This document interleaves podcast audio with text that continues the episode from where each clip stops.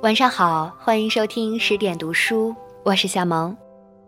今天要为大家带来台湾作家舒国志的一篇文章。旅途只是人生的一半，另一半得在下车后去谋取。原标题叫做《旅途中的女人》。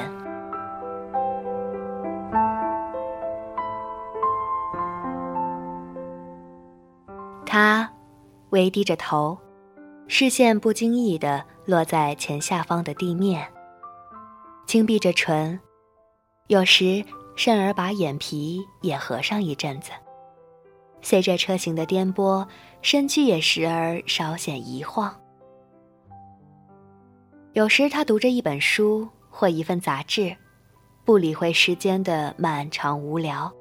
也不在意其他同行者在奔波劳碌些什么，不时也会抬起头来看向窗外，如今是到了什么站，哪条街，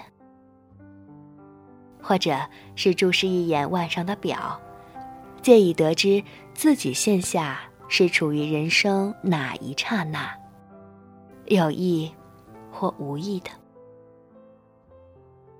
当然。极多时候，他只是坐着，眼光平视，未必看向张三或李四，但也可能会摄得某人。倘若有人忽然滑落了报纸，或打了一声喷嚏，那么他的眼光到此短暂投注一下，也属理所当然。从他垂下的头，你能见着他的颈子线条。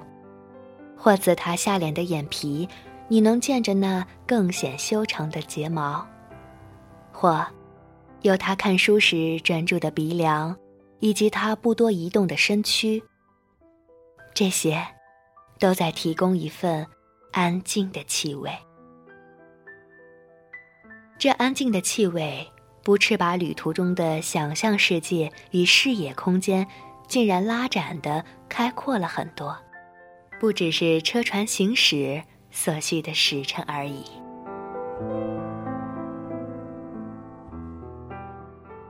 这些景象，无论是在纽约的地下铁、旧金山的巴特地车、费城的滑轨车、西雅图往法雄岛的渡船上等处，皆可随时见得。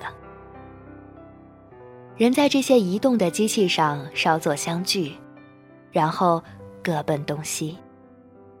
有些人先抵达目的地，下车去了；有的人还要再熬一阵儿才能脱身。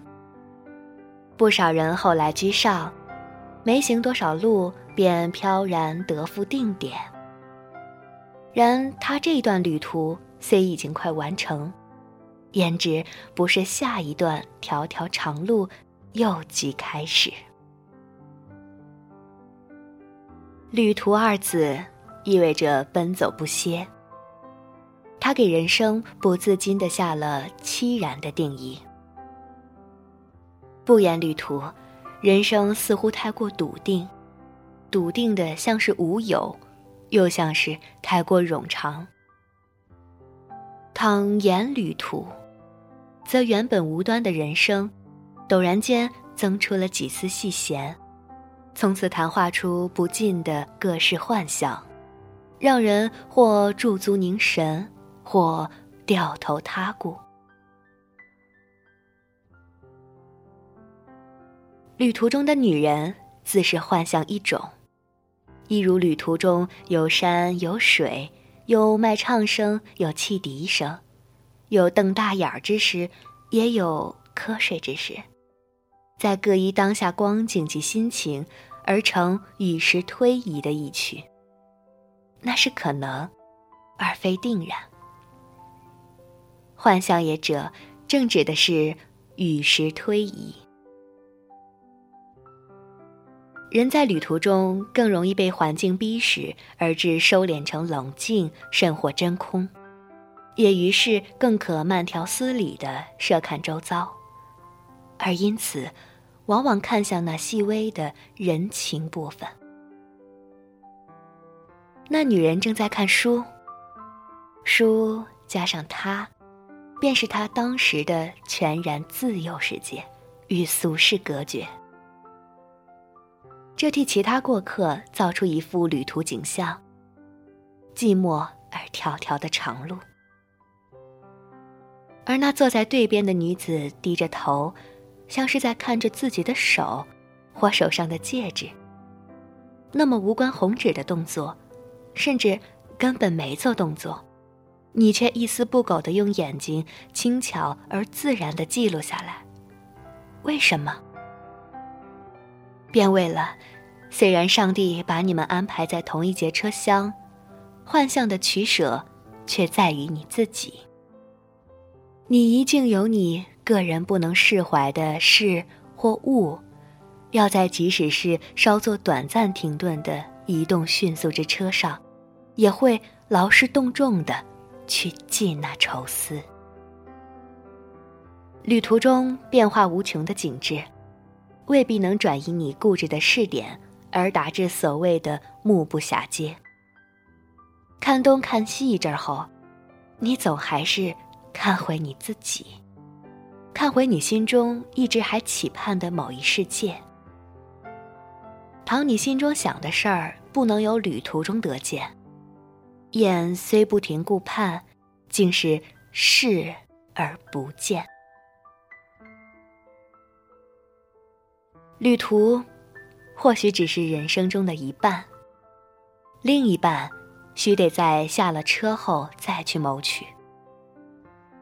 故人诗谓：“旅途虽驱愁，不如早还家。”确然，多少人在下了车后，心出好几许的怅惘，然总得在下次再上路前，将前次心中的涟波摆平，而后面临另一未知的新境界，才算不虚此行。旅途中的女人，经由着特殊的周遭情势，也就是车船上的不得言传之社会，呈现出了某一种凄迷的美。这份可能的美的感受，只能提供给同车同船的不相干的过客，而不是提供给她的同事、邻居，或她的丈夫或男友。很可能。它的同样品质，在相识人的眼下，不是美，而是丑；不是安静的气氛，而是许多不愉快经验集合而成的隐忧。过客不处理进一步的事体，亦不负担历史，只是隔岸观物，因而更能察受其美。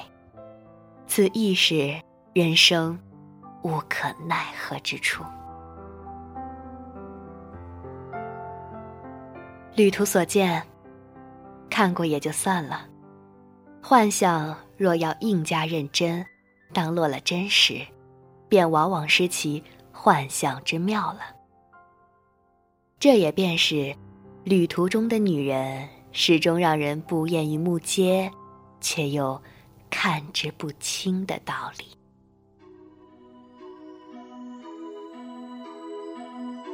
好了，今天就是这样。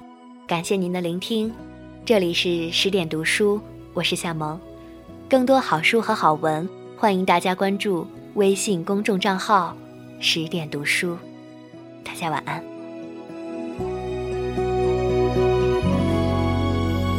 慢火车，火车慢，我要爬过爱情这座山，就算泪会流，气会喘。也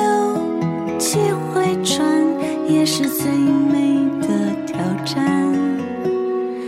慢火车，火车慢，我只能前进，不能回转，因为心中燃烧着柔情。慢火车也能爬上山顶端。如果一路有欢笑，有迷乱，也有田园风景和美丽山川，而你的眼神是。